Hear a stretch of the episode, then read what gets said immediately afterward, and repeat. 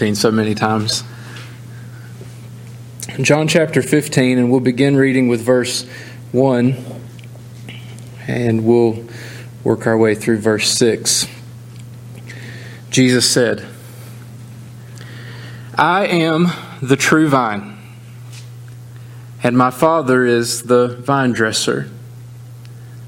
Every branch in me that does not bear fruit, he takes away and every branch that bears fruit, he prunes, that it may bear more fruit. You are already clean because of the word which I have spoken to you. Abide in me, and I in you.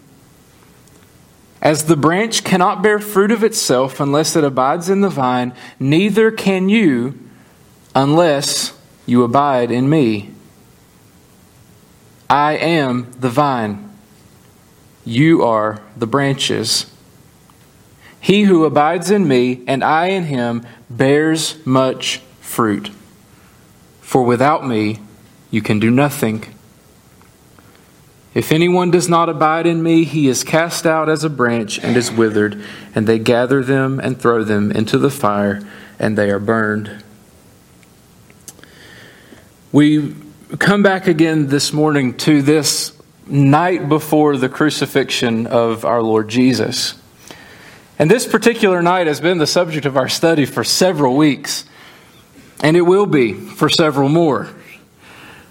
We're in chapter 15, and just in case you're wondering, Jesus isn't arrested until chapter 18, and he isn't crucified until chapter 19.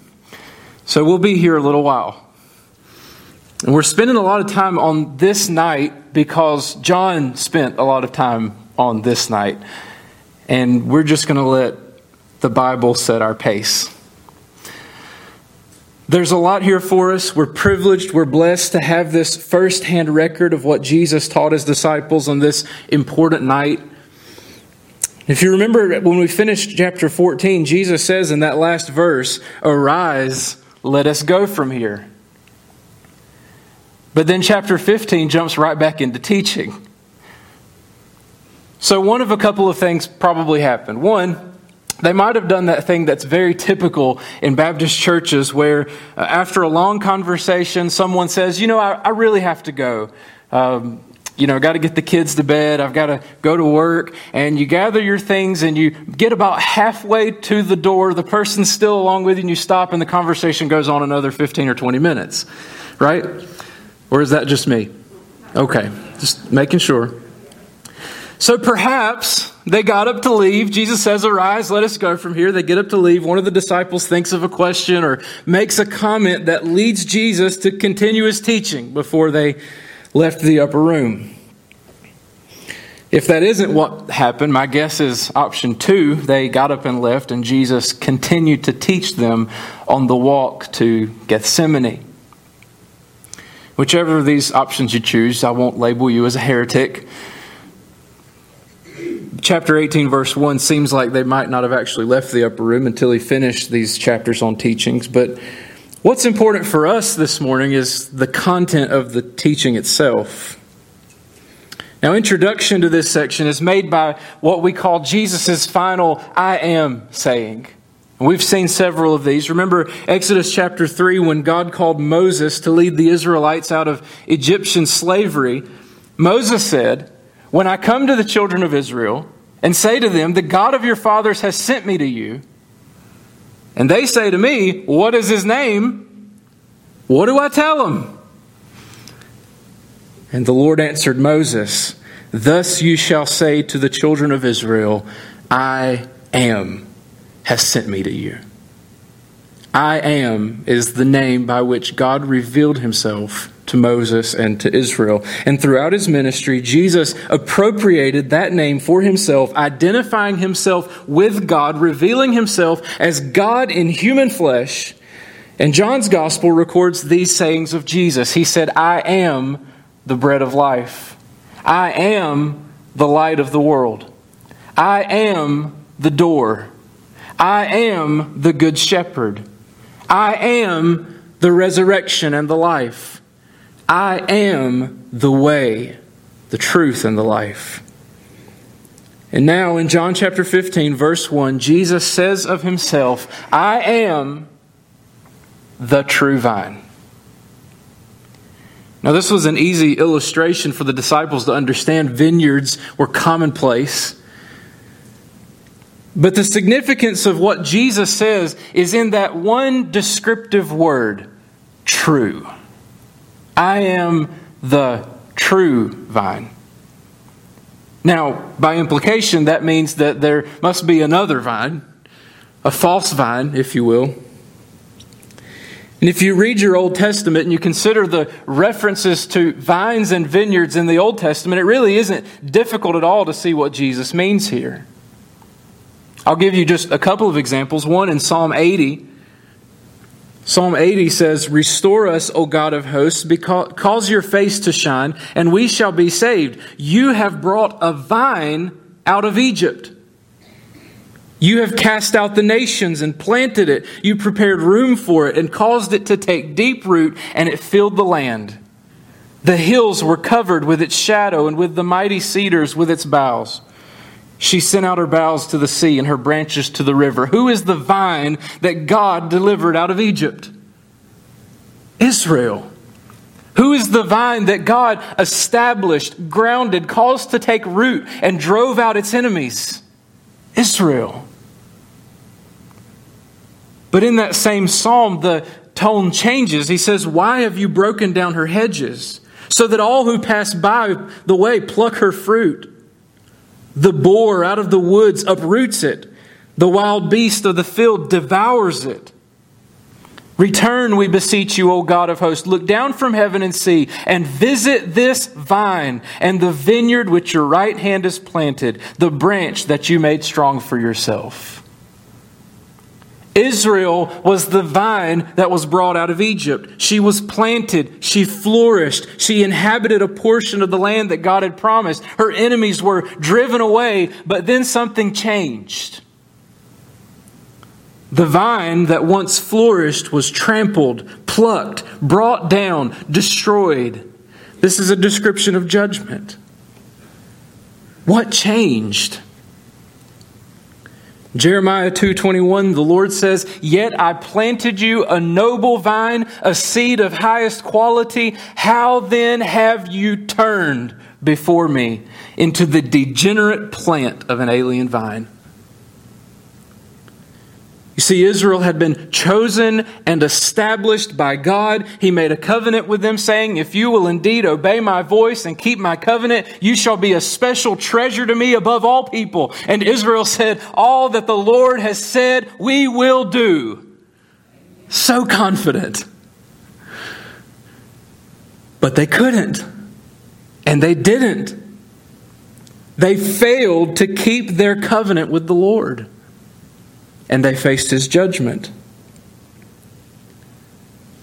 Enter Jesus.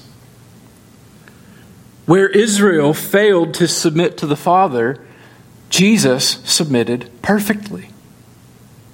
Where Israel failed to obey God's commandments, Jesus obeyed sinlessly. Where Israel failed to accomplish the mission that God had given them to be a light to the nations, Jesus completed his Father's will perfectly and made a way for people of all nations to be saved. Israel was called to be God's vine, but Jesus comes and he is the true vine. I am the vine the true vine. Now, since Jesus has introduced himself as the true vine, he continues in the rest of the passage to teach us and his disciples about our relationship to him as branches. We know who Jesus is. We know that he is the true Israel. He is the perfect Israelite. He is the Messiah. And he describes our relationship to him as branches. Let's divide verses 2 through 6 into, under three simple headings. Number one, an explanation of true and false branches. We see an explanation of true and false branches. Verse 2, he says, Every branch in me that does not bear fruit, he takes away. And every branch that bears fruit, he prunes, that it may bear more fruit. So, the work of the vine dresser or the husbandman that tends to the vine is twofold. He takes away unfruitful branches and he prunes fruitful branches to make them more fruitful. Now, when he says he takes away unfruitful branches, the thought is completed down in verse 6 where he says, And they gather them and throw them into the fire and are burned. Now, some take this to say that Christians can become non Christians. That is, if you are not fruitful as a Christian, if you do not bear fruit as a branch in the vine, then God will cut you off, take away your salvation in Christ, and you will go to hell. To be blunt, that interpretation has absolutely no agreement with anything else in the Gospel of John, or the rest of the Bible for that matter. Amen? Thank you. Paul said, For by grace are you saved through faith, and that not of yourselves. It is the gift of God, not of works, lest any man should boast. And let's be honest, if you can't earn your salvation by works, you certainly can't keep it by works. If I could lose my salvation, I promise you I would. And so would you. It can't happen. Here's what I think he means, and this isn't unique to John 15. We've seen it plenty of times elsewhere. There are those who appear to be true branches, who appear to have some connection to Christ, but who do not bear spiritual fruit.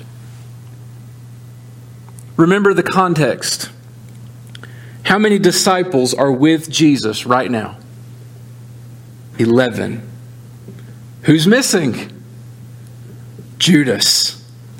Why?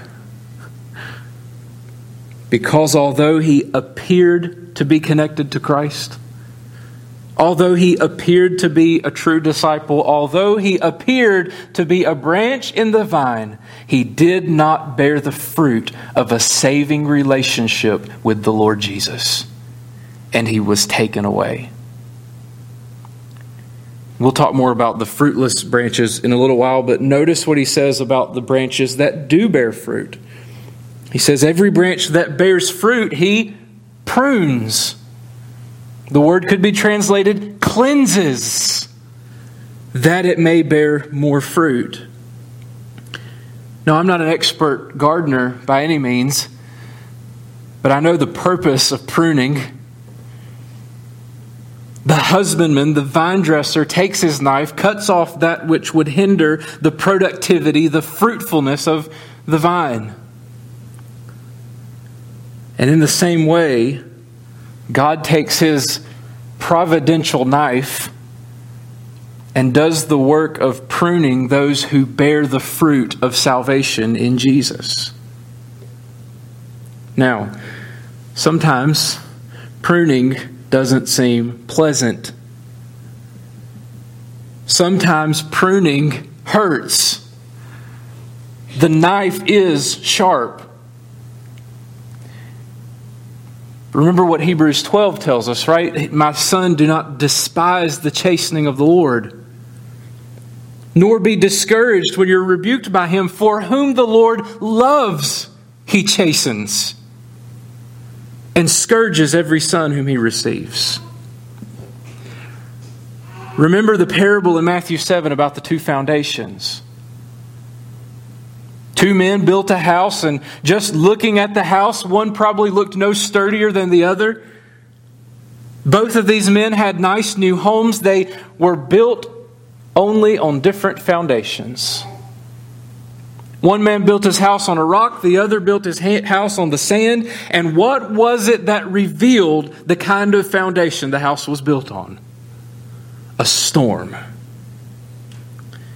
Both houses experienced the storm. The rains came, the winds blew, they beat against the houses. The house on the rock stood firm, and the house on the sand, according to the song, went splat. On the surface, looking from the road, the houses may have looked just the same. but they were built on different foundations. And the thing that revealed the foundation was a storm. Christian, don't despise the storms. Because it's the storms that reveal the kind of foundation you have built your life on. Don't despise the pruning. Because it's the pruning, the chastening, the storms, the trials of life that prove the reality, that prove the genuineness of your faith. Only true branches that bear spiritual fruit get pruned. Yeah, everyone faces tragedy at some point in their lives. Everyone goes through trials, but tragedy and trials shatter the faith of the false convert, but it proves and strengthens the faith of the true. Don't despise the storms, don't despise the pruning. He says in verse 3 You are already clean because of the word which I have spoken to you. That's the same thing that he said to the disciples when he washed their feet in chapter 13. He said, He who is bathed needs only to wash his feet, but is completely clean. And you are clean. But not all of you. Judas was the one who was not clean, but Judas is gone now. So now Jesus just says, You are already clean because of the word which I spoke to you. What is it that makes you clean? What is it that washes us? What is it that our faith is in? What is it that God uses to cleanse and purify and prune us? It's the Word. True disciples, true branches are made clean by the pruning of God and faith in His Word. Amen. Number two, we have a command to abide in the vine a command to abide in the vine. Verse 4, he says, Abide in me, and I in you. As the branch cannot bear fruit of itself unless it abides in the vine, neither can you unless you abide in me. Abide in me, and I in you. That sounds a whole lot like chapter 14. Remember chapter 14, verse 20, it says, At that day you will know that I am in my Father, and you in me, and I in you. Here's the thing if you've been born again, if you are a true disciple, you are already in Christ. You are in Christ. You have the Holy Spirit living within you, and at the very moment of your conversion, you were united to Christ in his death. You have union with Him. You are in Him, and He is in you. If you're a Christian, that settles it. It will never change in all eternity. You are in Christ. But the obligation of the Christian, the priority of the Christian life, is to obey the command of Jesus to abide in Him. Abide simply means to remain, to stay. He doesn't mean that you have to stay in Him in the sense that you maintain your salvation so you won't lose it. Rather, it's a command to rest in and depend on the Lord Jesus Christ and His work. You see, branches need the strength and the nourishment of the vine in order to bear fruit. A branch is useless on its own. It has no strength in itself to do the very thing it was created to do.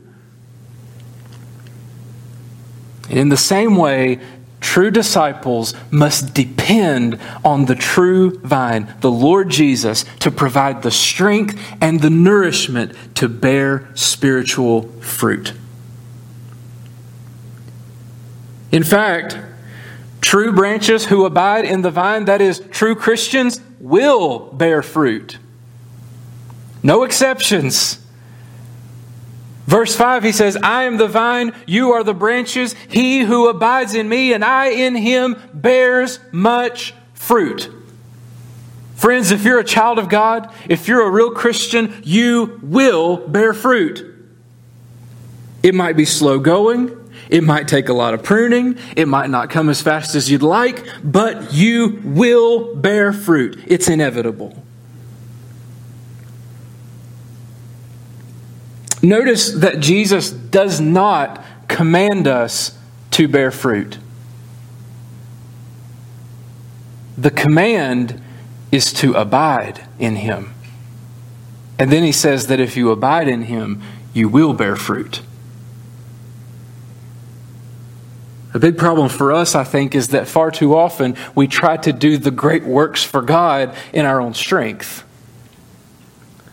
We're just silly little branches that go, oh boy, I'm going to bear some fruit today. I got this. Yeah, yeah, the vine, yeah, the vine saved me. I'm thankful for the vine. Amen. But I got this today. I'm going to go do something great for God. That's ridiculous. Look at the rest of verse 5. He says, For without me, you can do very little. No. Without me, you can do nothing. Now, I'm not allowed to use double negatives. I can't use no double negatives. Some of y'all are ready to fire me already just for that sentence. Now, in Greek, you can use double negatives because it's a form of emphasis. If somebody says no twice in a sentence in Greek, they're just pressing the point. So, let me tell you what the end of verse 5 says? You don't have the power to do nothing. You can do absolutely nothing apart from the vine, apart from the Lord Jesus. No matter how much we may want to do great works for God, no matter how much we want to see people saved, no matter how badly we want to make disciples, no matter how much we want to serve our community, no matter how much we want to see the Lord send revival and awakening all across our land, it will never happen by our strength. Never. We must abide in the Lord Jesus because without Him we can do nothing. We must abide in the vine. We don't work and work and work and then come to God to give us rest from our work. That's what the Old Testament Sabbath was. You work all week, you work six days, you come to the Lord on the Sabbath for your rest. No, we don't rest from our work. We work from our rest.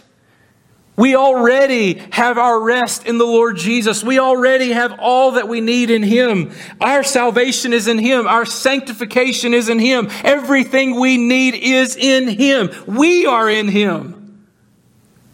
And because we have our rest in Him, because His work is sufficient for us, we work from His work. We cannot bear fruit on our own. We abide in the one who can bear fruit through us. We depend on the vine because without him, we're just useless branches. Now, what's true for individual Christians is true for those churches that Christians make up, right? What's true for you as an individual is true for the church as a whole if our church, this church, will ever be a fruitful one, bearing true, lasting spiritual fruit, we have to be a church of people who finds our rest, finds our strength in Jesus.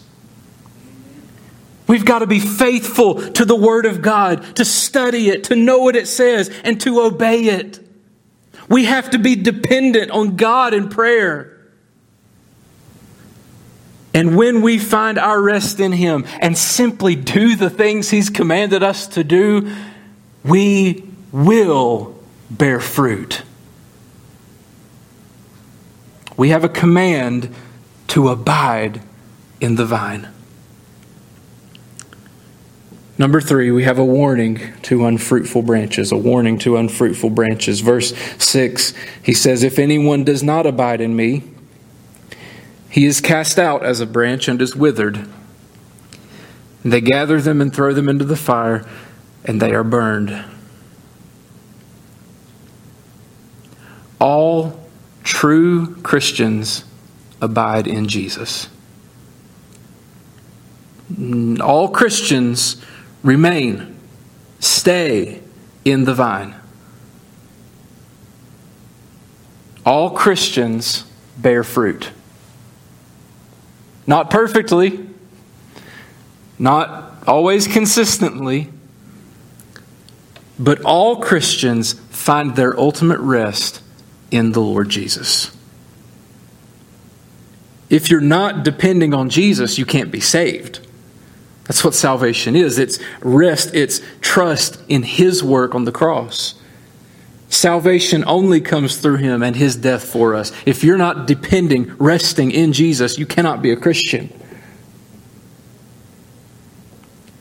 Whoever is not abiding in Him is a useless, fruitless branch. Judas looked like the rest of the disciples. When Jesus said, One of you will betray me, no one said, I bet it's Judas.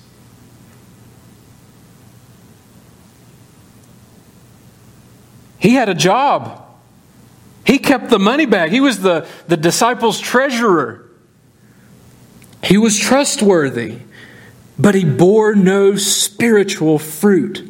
He did not trust, he did not rest in Jesus. His house was built on the wrong foundation. He did not abide in the vine. He did not rest his hope and eternity on Jesus. And he was cut off. He met his destruction. Jesus said it would be better for him if he had never been born. Maybe some of you appear to have a connection to Jesus. Maybe you've been baptized. You're a member of the church. Maybe you even have a job in the church. But you're not abiding in the vine. You're not bearing spiritual fruit. You're not abiding in Jesus. If you're not abiding in Him, you are a useless, fruitless branch. God's word has promised that you will be cut off from the Christ you profess to know and you will be burned. See, our sin, my sin, your sin, is an offense to our holy God. He must punish sinners for their crimes against him. But he loves you and he sent Jesus to die for you. Jesus took your punishment on himself when he died on the cross. And if you will simply repent and put your trust in him alone, he will take away your sins and he will give you his own righteousness. He will take away your sins, give you his righteousness. You will be clean in the sight of God you will be forgiven, you will be guiltless, and you will have eternal life. That's a promise. You can be clean in the sight of God and spend the rest of your days abiding in the true vine, Jesus Christ, by simply putting your faith and trust in Him alone. Well, what are these fruits? What are some of the fruits? of abiding in the vine. We'll pick that up next week. Stand with me as we pray.